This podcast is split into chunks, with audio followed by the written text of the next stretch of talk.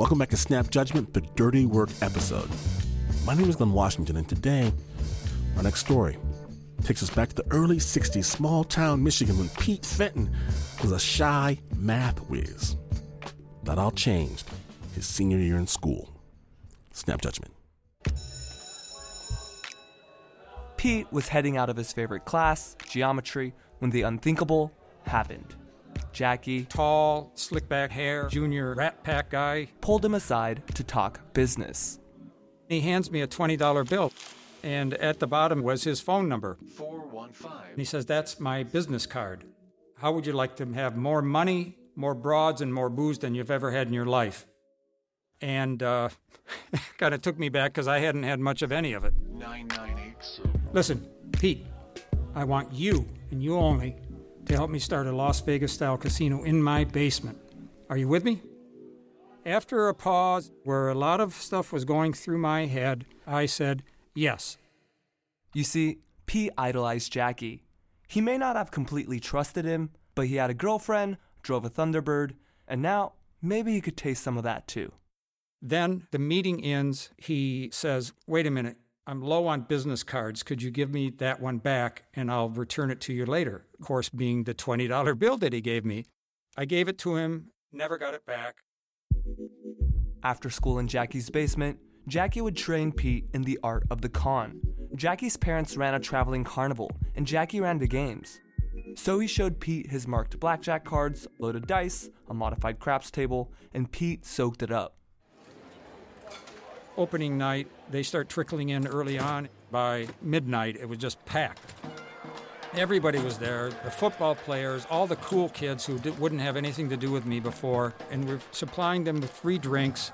I was on the other side of the table. They maybe never gambled before in their lives. It was just, wow, all I've got to do is stand there and take in the money. Like the jocks, oh boy, I loved taking their money. But other people that I'd been friendly with, I felt guilty about taking the money from them. But a business is a business, right? And they were pulling in hundreds of dollars a night. Also, for Pete, the best part of the casino came after the casino, when they would just be normal guys and hang out. We'd watch monster movies, we'd joke about them, which of course we thought the jokes we were making were the best ever. Jackie had a, a couple of pinball machines. One of them didn't work. He opened it up and it was filled with girly magazines. So we'd browse through those. What brought us really together is we both had a wound. Jackie, his mother, would yell at him from the moment he walked in to the moment he left. His father never said a word to Jackie or anyone else or his wife. On the other hand, my father was an alcoholic, my mother was for many years, and we bonded over that even though we never spoke of it. The relationship I had with Jackie was we were best friends, and it seemed like he considered it the same way. Then one day, a week before graduation, Jackie came to me and said, The casino, it's over. We're done. I said, Why? We're doing really well. I said, You know what? This is good, but I got something better. You know that I work on the carnival. I want you to come along with me. Would you be willing to do it? This time, I didn't have any kind of qualms about it whatsoever. Yes. So after graduation, the boys hit the road with the carnival. And to Pete, it felt like freedom. What I enjoyed most about being a carny was the atmosphere, all the colored lights at night, smells of the cotton candy, shrieking rides, each of which had its own music system, and it all kind of melded together in just some sort of sensory overload. So I had that adrenaline rush every day. As hard as it is to believe, I was like a visiting rock star. Girls would come up to you just because you were a carny they were enthralled by you. You know, it was exciting that a celebrity actually wanted to go out on a date with them. Plus, I was being paid $25 a day, very, very respectable for the time. Jackie also showed Pete how to run the games, like the duck pond and the cat rack, and every booth Pete manned was rigged. Like in the cat rack, the game where you knock down the cats with the ball, well, Pete controlled the cats with a secret lever by his foot. They're so excited by the fact that they're almost winning this big prize, they don't pay attention to anything. Nobody in the whole history of the time I was doing this ever figured it out. Aw, man. At first, I had a few qualms about it, but then I would be able to impress the person who was important to me. And so, to be honest, uh, it didn't bother me. After each day of ripping off customers, the boys would hang out in Jackie's Airstream trailer and count their dough. Then Jackie would take Pete to the local town and introduce him to the world of the senses. I had my first sip of alcohol with him. I started smoking cigarettes, put them in my mouth, and pretended to smoke. Good music, all of the Motown artists. I uh, had my first sexual uh, involvement with a uh, with a lady of the night. So it wasn't romantic, but at least I got that out of the way. Everything was going fine until one of the veteran carnies talked to me and he asked me to go down and buy a couple of six packs and he'd pay me back. And I said, I don't have the money to buy the six packs. He says, You got to be kidding me. The game you're working on, you should be rolling in the money. And I said, No, I'm only making $25 a day on this. And he said, No, you're supposed to be getting 10% of the total take every day. 10%? That would be like hundreds of dollars. Wait, are you kidding me? I'm Jackie's buddy. Of course he's giving me the right thing. He says, No. The guy said, The veteran carnies deal with that as we HO. You hold out the amount of money it's warranted from working that game. It was an eye opener. I was still buddies with Jackie. We were still getting along great. But I started HOing no more and no less than 10% of the money. At first, I felt guilty about HOing, which was weird because here I am essentially stealing money from the people who walk down the midway, but I felt guilty about doing it with a friend of mine. Eventually, I just couldn't HO anymore, so I went up to Jackie and told him I knew what was going on. And he said, Pete, I got a business here. I really can't afford to pay you the full amount right now. For one thing, because I don't have the cash flow, and secondly, you're a new guy. I'm giving you the opportunity to do this. So, how about this as an alternative? I'll pay you the correct percentage, but I will give you the fair percentage when the season is done. It's going to be like a year end bonus.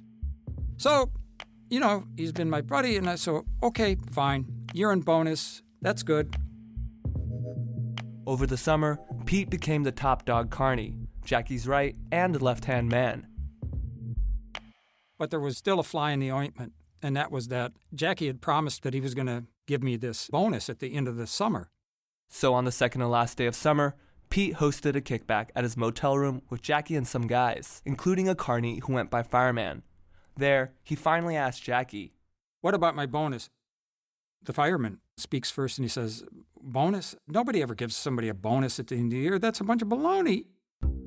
And I said, Come on, Jackie. You know, we talked about it. You know this. And Jackie said, "Eh, You know, he just won't respond. Here we go. I realize, okay, there isn't going to be any bonus at the end of the year. This has been all a bunch of crap. Finally, after a long back and forth, we settled on something that I had never heard of before the Indiana Bust Out. The Indiana Bust Out is an ancient carny tradition. Over the course of one day, the boys would go head to head in every booth, using every carny trick up their sleeve to pull in customers and get that money. The bet was double or nothing. The fireman would total up their earnings at the end, and if Jackie won, Pete got nothing. But if Pete won, Pete would get the bonus, doubled. It was hard to sleep that night, and I woke up that following morning, took a shower, put on my coolest suit. Jackie and Pete lined up at the first booth to begin the bust out, while the other carnies took bets. And with the ring of the cowbell, the Indiana bust out was on. Hey, hey guys, yeah, you three guys over there, come here. Know the winning duck is in there. These things just don't fly away. They're made out of plastic. So right over here. The winning duck is right over here. Oh man, that was so close. I can't believe it. No, I'm sorry. On the corner, yeah. Five for three, You're the fourth one's just free. A little too soft. You gotta. Oh! All right, sir. How we doing Lob today? it up there. Right, There ready? go. Oh, Go ahead. Forget about Pete. I'll cut you a better deal. I'm sweating at the corner of the eye. It seems like he's doing better than me. There were some of the games that I had never worked before. And when I'm doing this, I'm kind of reviewing the arc of the relationship from the first time that we met to the casino to him helping me out and then me learning that he was screwing me. I wondered, had we ever really been friends? Or was I simply a really good employee? Usually I don't. I'm trying to give away every prize before I quit. You just came by at the right time. Boss would kill me if you come do this. But get- give me a dollar. I'll give you ah. two out of three. And if you.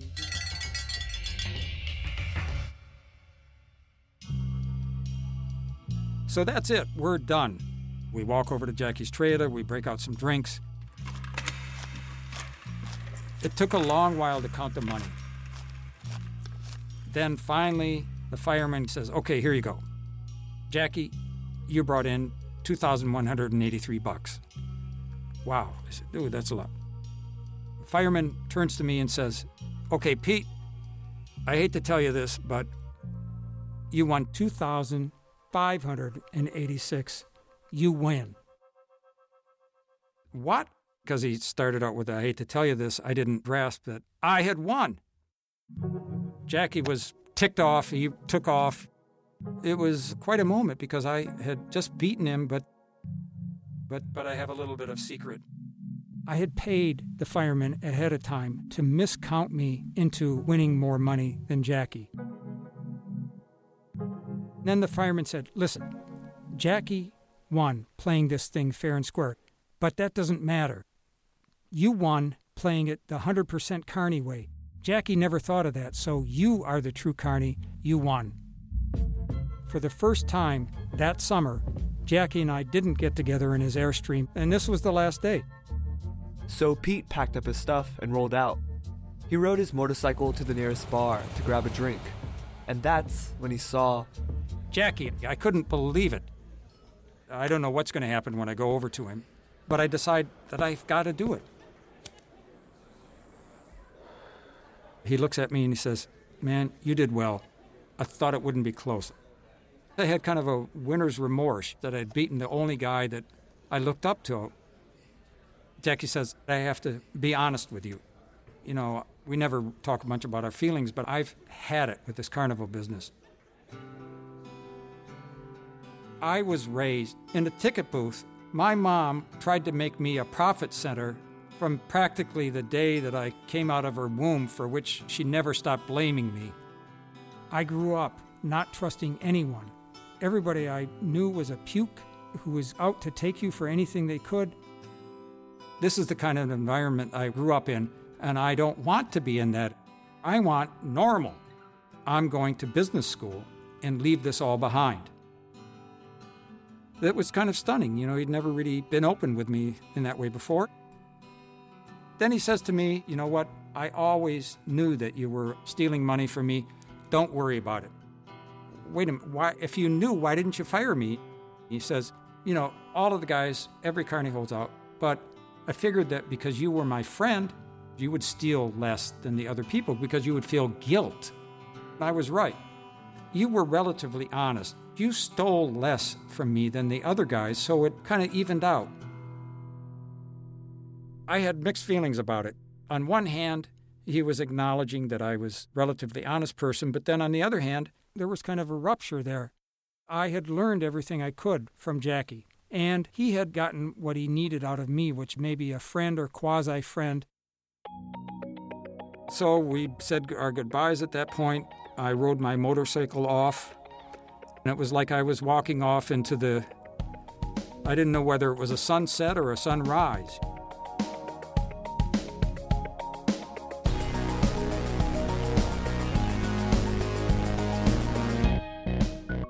Thank you, Pete Fenton, for sharing that story with Snap. Now, after that summer, Jackie quit his family's traveling carnival and went on to business school.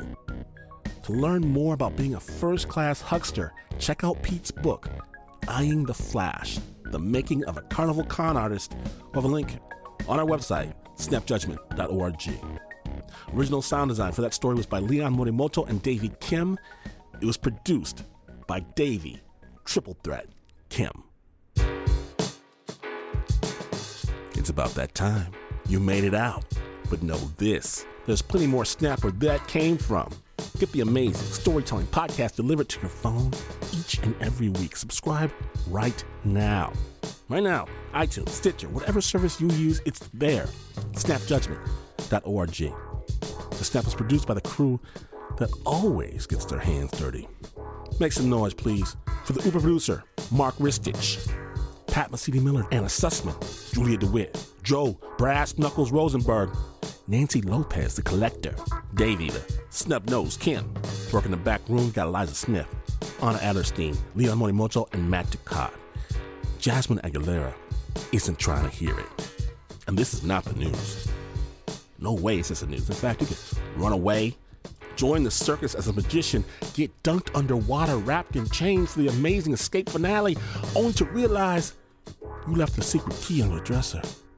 And you would still not be as far away from the news as this is. But this is WNYC.